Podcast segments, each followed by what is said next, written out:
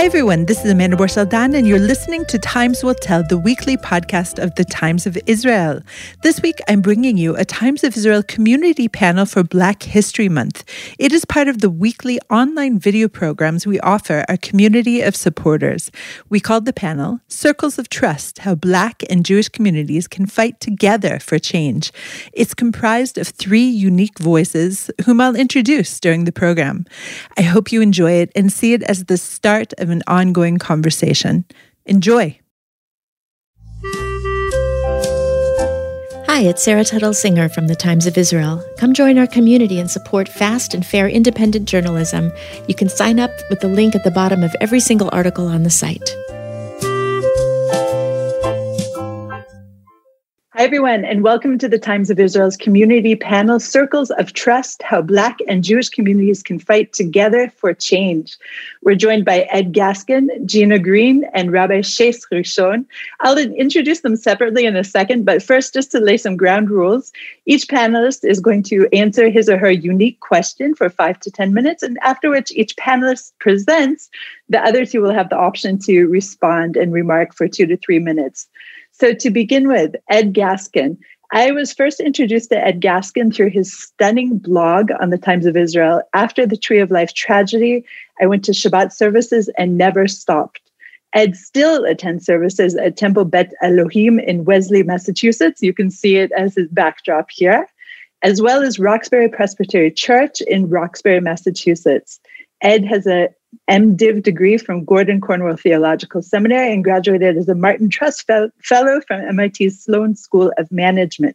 He's published several, published several books on a range of topics, and also for the past twenty-five years, taught a seminary class on the topic of Christianity and the problem of racism. Ed, where are you joining us from? I'm enjoying, from uh, Randolph, Massachusetts. Excellent. Now, we turn to Gina Green. Gina Green's work I first saw in action at an anti-Trump rally just following the Pittsburgh synagogue shooting. I was sent by the Times of Israel to report on the funerals and communal gatherings and was pulled into a march that was largely organized by Bend the Arc, where Gina was the chief strategy officer. It was quite a moving spectacle. Gina is a fellow of the Kogod Research Center at Shalom Hartman Institute of North America. She is a political strategist, writer, and consultant, and until June twenty twenty was the chief strategy officer at Bend the Arc Jewish Action. Gina is a frequent speaker and writer on democracy, race, racism in the Jewish community, Jewish community diversity, and leadership. Gina, where are you joining us from? Columbia, Columbia, South Carolina. Oh, wow. That's amazing. I've never been there. So welcome, welcome. Thank you. And now we turn to Rabbi Shais Rishon, who is also known as Manishtana. Hi, Shais. We've never crossed paths, but I understand that you are not a fan of what is also my most unfavorite holiday, Purim. And perhaps you can tell us a little bit about that as well later on. You are an author, writer, educator, playwright, rabbi, and public speaker whose work on racial and religious identity and culture and how their intersections manifest in America takes prejudice, bias, and ignorance head on. You're also an Orthodox rabbi ordained in twenty eighteen, I believe, Mazel Tov, and you live in New York with your family, as far as I know. That is true. Although today I'm speaking to you from San Diego. San Diego. Wow, get out of here. Amazing. So we are going to start out with our questions. Our first question goes to Ed Gaskin. The first question is, in an era in which the Black and Jewish communities are being singled out and attacked, what ways can both communities support each other, both spiritually and tangibly? All right. Thank you, Amanda. Um, the first thing I think is that Blacks and Jews have to learn about each other's uh, history and find ways to work together in the midst of some of the conflicts. Uh, I was surprised at one of my recent postings at the uh, Times of Israel, the number of people who responded and said that they would not identify or help sort of the current Black Lives Matter movement or, you know, in response to George Floyd, because they felt that um, given the level of Black on Black crime and the number of blacks who kill other blacks, they felt that blacks should focus on that as a priority first before we worked worried about the few um, blacks that were shot by white officers and other people. Um, the second thing I noticed is that so many um, uh, the people who responded as to why they wouldn't help is they said because they saw that they they saw almost like a a total relationship between blacks and the and the B D S movement. And, you know, not understanding that that's not every black person or what percentage of the black community or whatever, but they basically said, if blacks are behind that, then, then we can't help them. And the um, the blacks, in terms of the uh, the riots in the Fairfield section of Los Angeles, and they said, you know, they're out rioting and destroying our synagogues and businesses and things like that. And then finally, uh, they cited the uh, anti-Semitic comments made by various black celebrities, athletes, et cetera.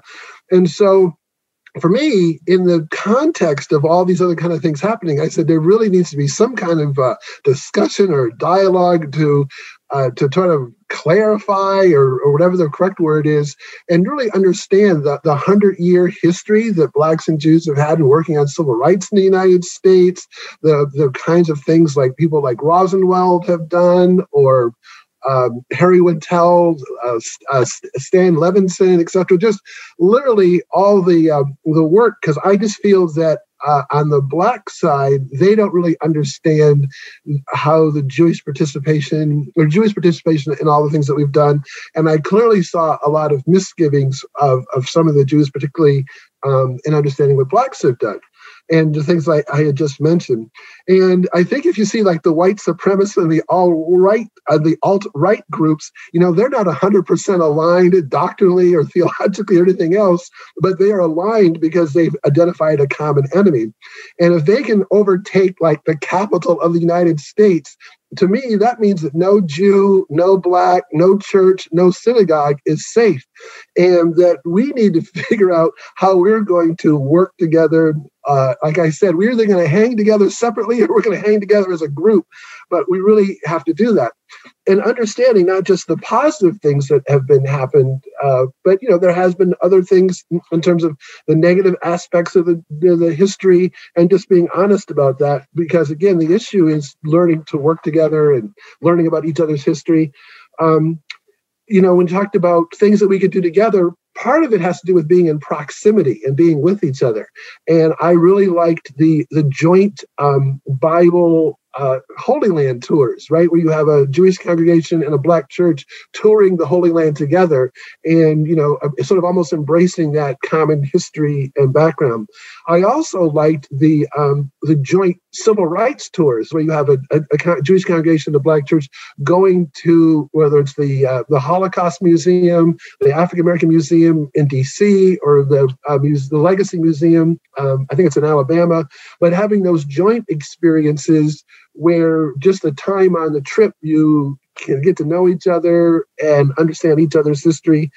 And then the question is, you know, and Joachim Prince, he talks about it's not enough to hope together, Uh, or to pray together, but we actually have to work together. So what are the kind of joint service projects? So if you know, if you have a, a synagogue or you have a church and you have a food program, you know, let's let's do both of those kind of things together, or the other kind of things.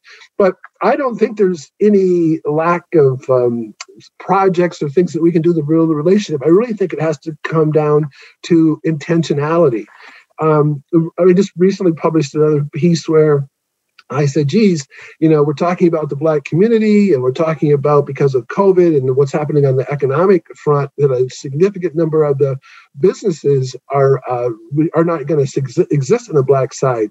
And I had said, you know, in, in the same way that uh, some of the, business, the Jewish businesses in the past had worked with the black community, you know, what could we do in terms of um, Uh, Jewish institutions, universities, hospitals, and things like that, really trying to procure and help buy from the black community. But maybe maybe we can partner with the Jewish community in another way to, to do the same thing that we haven't been able to do in other places. You know, some of the, some of the problems like um, joint ventures. So sometimes the contractors set up such that um, the smaller black firm might be able to participate in that project, um, where we potentially could have a Jewish uh, company partnering with a black company to do joint ventures. Another one that's popular is uh, on the acquisition. Sometimes you have a family-owned business and there's no natural succession or successor for that. And what I've seen recently is where an outside company will come in to make the acquisition of that business with a particular focus of having a black person of color as the new um, owner-manager, financed by another part. Uh, but another way, it's, it's just another way to help um, get the numbers up in terms of uh, black businesses, et cetera.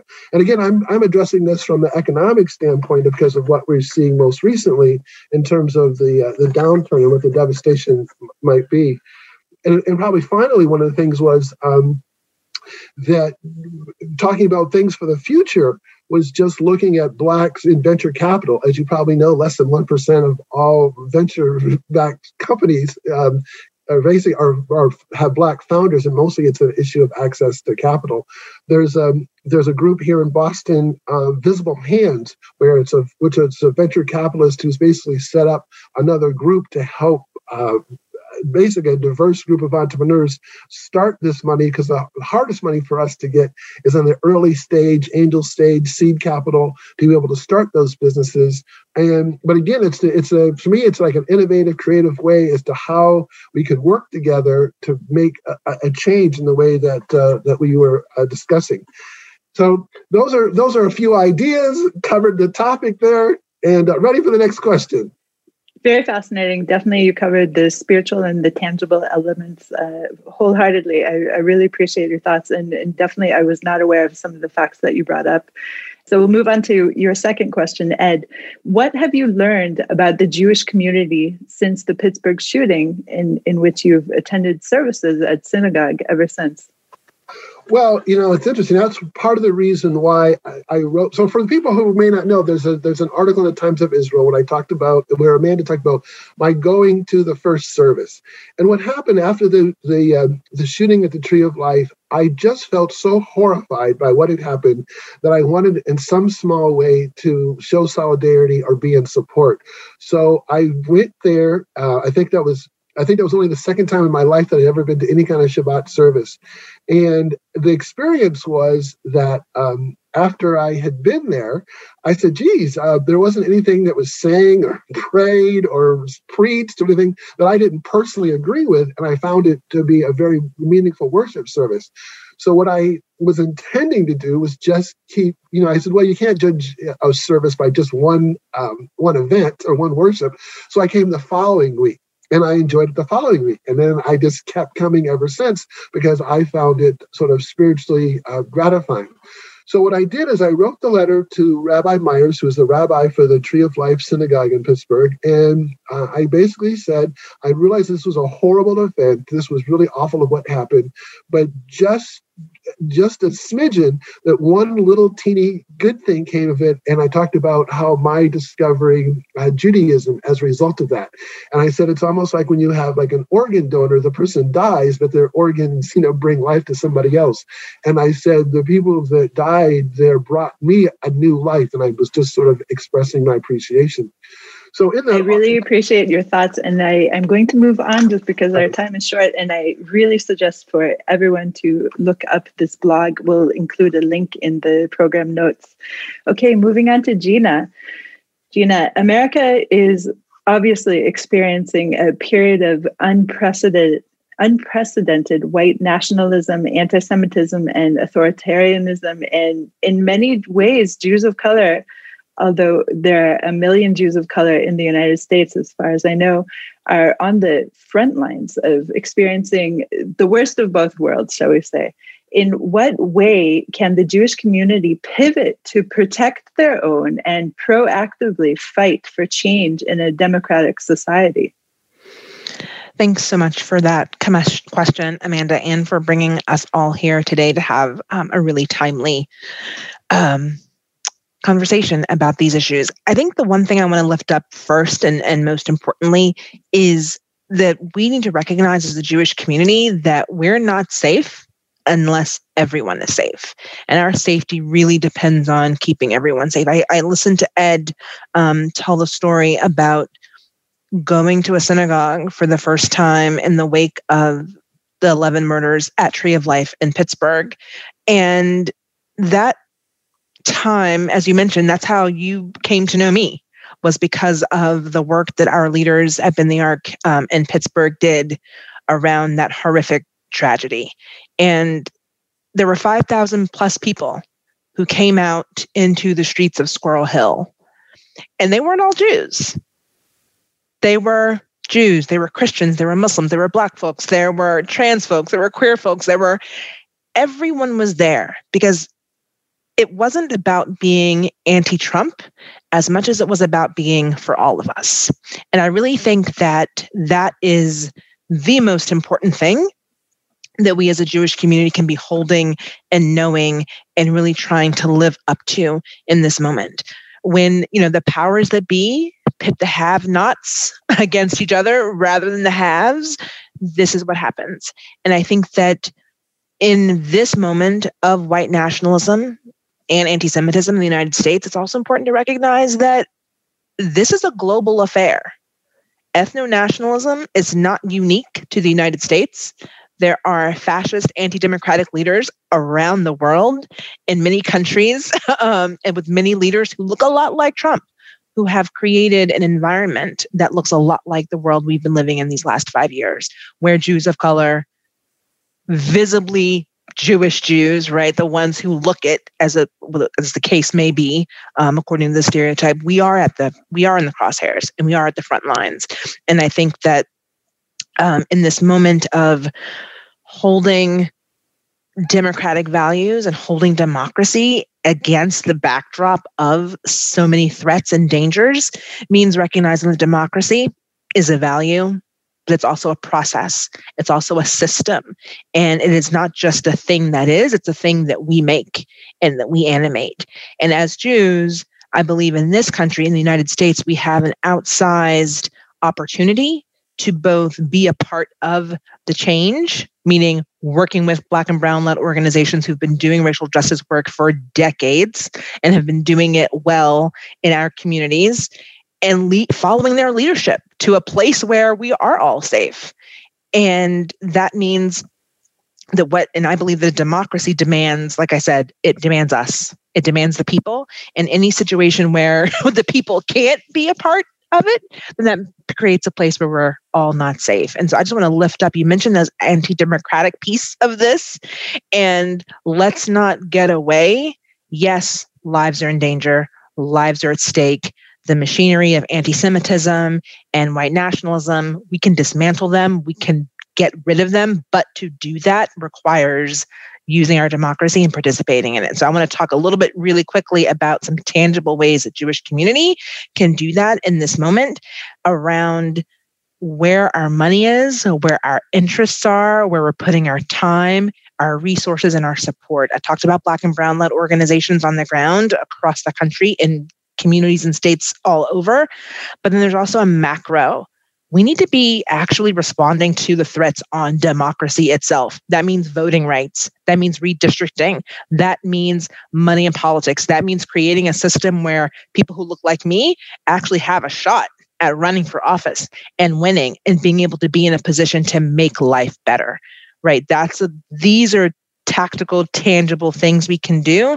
And then we also still have to, lifting up what Ed said about communication and coordination, collaboration, all of these things need to happen um, across difference, across race, class, gender, ethnicities together, because divided we fall, right? And so I really think that's a really important thing to hold um, as we sort of move into a period where a white nationalist movement has lost a visible figurehead in Donald Trump in the United States, but we saw Josh Hawley and Marjorie Taylor Greene hop up with a quickness to fill that void. So we know it's not just about a person, it's about a system that's been built, that's been maintained, and we all need to work together to dismantle it.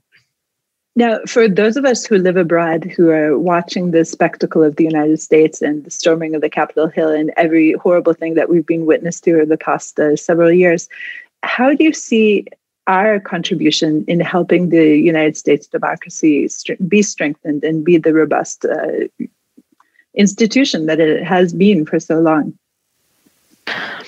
That's a great question. And I think I would I mean, I might challenge the premise of whether or not we've been a strong democracy ever before, right? Like, what does it mean if you think about what I said earlier in terms of democracy needing the people and thinking about until the Voting Rights Act, how many people in this country could not participate and who were prevented from participating categorically?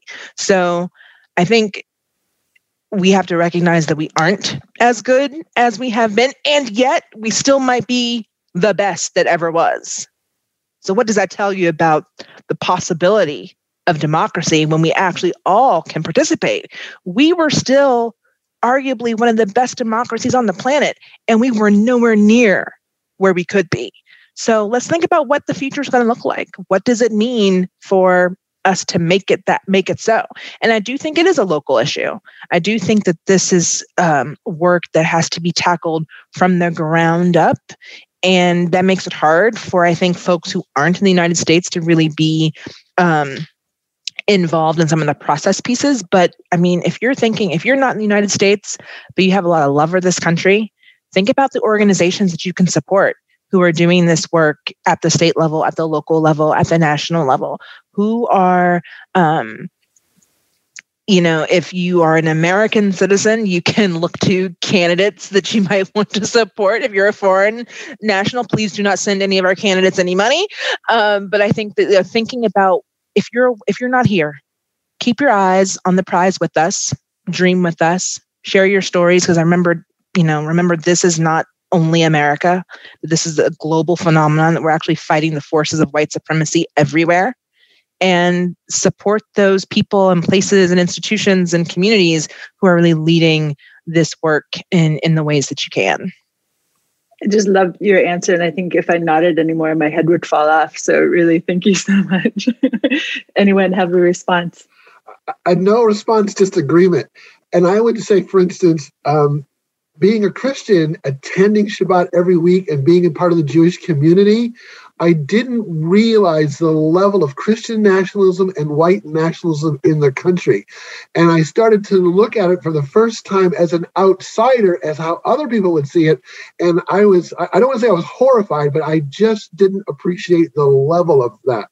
And I also didn't appreciate our complicity in that. And by buying into it, how anti-Semitic it was. I remember I called um, on Rosh Hashanah. I said, the world was like business as usual because it wasn't important to Christians. And I said, I, I wanted to like scream, like, hey, like this is a holy day. Yom Kippur, this is a holy day. Like this, this is, this is meaningful. And so, um, Uh, again, I just, I, I completely identify with the fact that uh, the white supremacy, Christian nationalism, and just understanding how much of that we're just immersed in this culture. Really fascinating. Thank you. Shais, Rabbi Shais Rishon, uh, thank you for waiting so patiently until now. A question about Black History Month. What are the challenges, if any, that you personally experience in celebrating Black History Month from an American Jewish perspective? Uh, hi, Amanda. I'd like to echo thanking you for bringing us all into this panel and these uh, very relevant discussions. Um, challenges, I think, is an interesting word to use around, you know, celebrating Black History Month. Uh, personally, there's no, you know, real uh, a barrier or or something preventing me from like really enjoying it. But there's a certain level of sort of frustration that can manifest, particularly when you look at things like uh, Martin Luther King's birthday. And it seems nearly impossible for Jewish media or publications to interact with Martin Luther King's Day without having to like photobomb it with everything Heschel related. Like there, there seems to be an impossibility to interact with Martin Luther King without saying, hey, remember the, the Jew that was standing next to him? I don't think any American Jew knows what Heschel's birthday even is. that every year when Martin Luther King Day comes out, there he is. And then just a month later, there's like an absence of sort of Jewish interaction with Black History Month. There's no uplifting of Black American figures that are also Jewish or have Jewish heritage. And so their Jewishness sort of gets left out of the picture, even when they're uplifted by, you know, the non-Jewish Black community during uh, African American History Month. But then when May comes along with Jewish Heritage Month, again, they're not present, the same figures. Um, and it sort of buys into and plays into the dichotomy of a lot of the language that we use around these sort of collaborations. When we talk about Black Jewish community and Black Jewish relations, it's, I've said this uh, several times before ad uh, infinitum, that when we talk about these terms, there are these invisible parentheticals. We're usually talking about relations between the white Jewish and non-Jewish Black communities. It cuts out relations between white Jews and Black Jews. It cuts out relations between Jewish Blacks and non-Jewish Blacks. And so when these initiatives are being put into place to how to bond between these two communities, it's usually from the framework of white Jews and usually Black Christians. And Jews of color, particularly Black Jews, who are that linchpin or that bridge, are left out of the conversation. And so there's this constant cycles of new organizations and new initiatives and new collaborations that are making the exact same mistakes, and they're retreading the exact same roads that exist, and nothing's moving forward because we, as Black Jews, are being left out of the picture. And if you don't have all the pieces, you can't make a full puzzle. Hmm. I don't even know what the pieces are, to be honest, which is perhaps a, a starting point to have this conversation with people who, like me, are woefully ignorant. At least my seventeen-year-old tells, tells me that every single day, that I'm such an ignorant person. Rolls his eyes very dramatically, of course, at the same time. But but yes, these different pieces, and, and talking about the, the linchpin of the Black Jews, it, it's so difficult, I think, for people who are not living your experience to even understand which pieces should be in the puzzle. It's like getting a whole bunch of pieces, but no picture to to know what the final image should be. What are the pieces that we're missing? Um, us. We're the pieces that are missing. Like Ed's experience going to services after Tree of Life, that's an amazing experience. I'm glad that you had it. But for Jews of color, that same weekend after Tree of Life, being looked at suspiciously or turned away from the door or followed around or not being let in. And so that piece needs to be an internal Jewish conversation about how we deal with the people in our pews before patting ourselves in the back because we're reaching out to those people over there, to these, these issues over there. Every issue that happens in America is a Jewish issue because we're a multi-ethnic, multiracial people. You know, stop and frisk affects Jews. Immigration laws affects Jews. Black Lives Matter affects Jews. Police brutality affects Jews.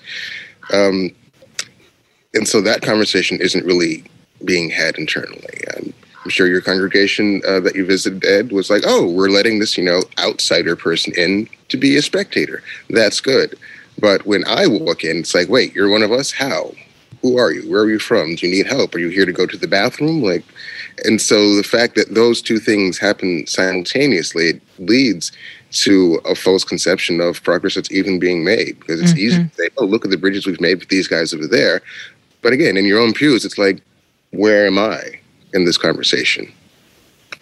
Do you think it's exacerbated as well because you're living an Orthodox lifestyle versus Ed's experience with the Reform uh, community, where they are broadly uh, trying to practice audacious hospitality, which is, of course, something that they took from the Chabad movement that you grew up in.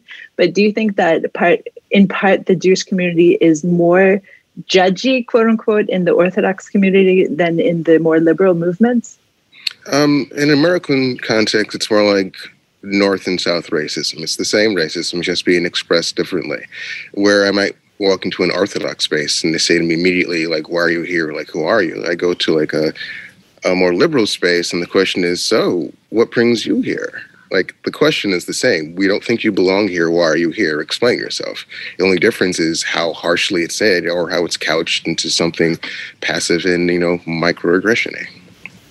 I think the the tough part, though, which is not said in your in, in the asking of the question, Amanda, is in this country, how we have seen the Orthodox community rally around some of the white nationalism and white supremacy and fascism that we have seen. And in that sense, I would say, you know, I can't uh, talk to the people I dominate with, and I can't dominate with the people I talk to. I forget what that phrase is, right? But like, I will tell you that I have spent a lot of time not going to my Orthodox shuls over the last several years because the space has become, in many Orthodox communities, toxic around this very issue and around what is the side of right and around what does it mean to actually be for all of us and see our safety from a different perspective and with a wider lens. And that's something that we are not seeing happening within Orthodoxy, and that's unsettling and really hard. It's so fascinating to me hearing you uh, all speak. I haven't lived in the United States for over twenty years, and the last time I was there was the Pittsburgh shooting. So I feel very out of touch, and I really appreciate your insight into everything.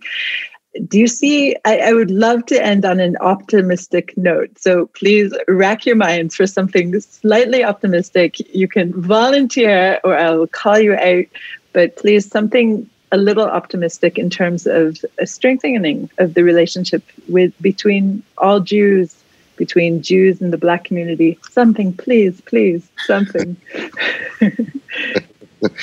Uh, I'm not sure if I'm the right guy for optimism. I don't uh, feel a place of, of hope. I leave from a place I might, of... I might second that. Love you, Shais, and yet. I, I tend to take a more pragmatic approach and just looking at history repeating and different social movements and et cetera. But uh, this often is a question that comes up. How can we be more accepting? How can we be more open? And it's a complicated question, but it has, I think, a very simple and easy solution. Like we've all, we've all been the other in a room, right? Either been the, the only woman in a room full of men, uh, the tallest person in the room, the oldest person in the room, the youngest person in the room, the, uh, one dressed more conservatively, less conservatively. And we know we know what that look feels like. We know what that outsiderness feels like. We know how we would have wanted people to approach us and make us feel like, I mean, just do the same thing that you would have appreciated people doing for you.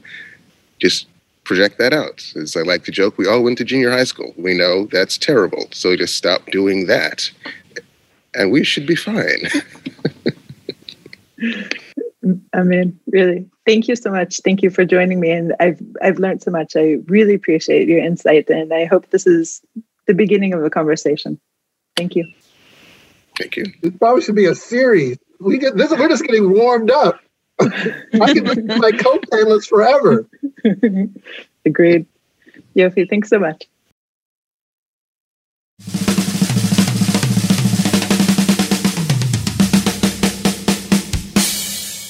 Thank you so much for listening to Times Will Tell, and a special thanks to T L V one Studios for sound production help.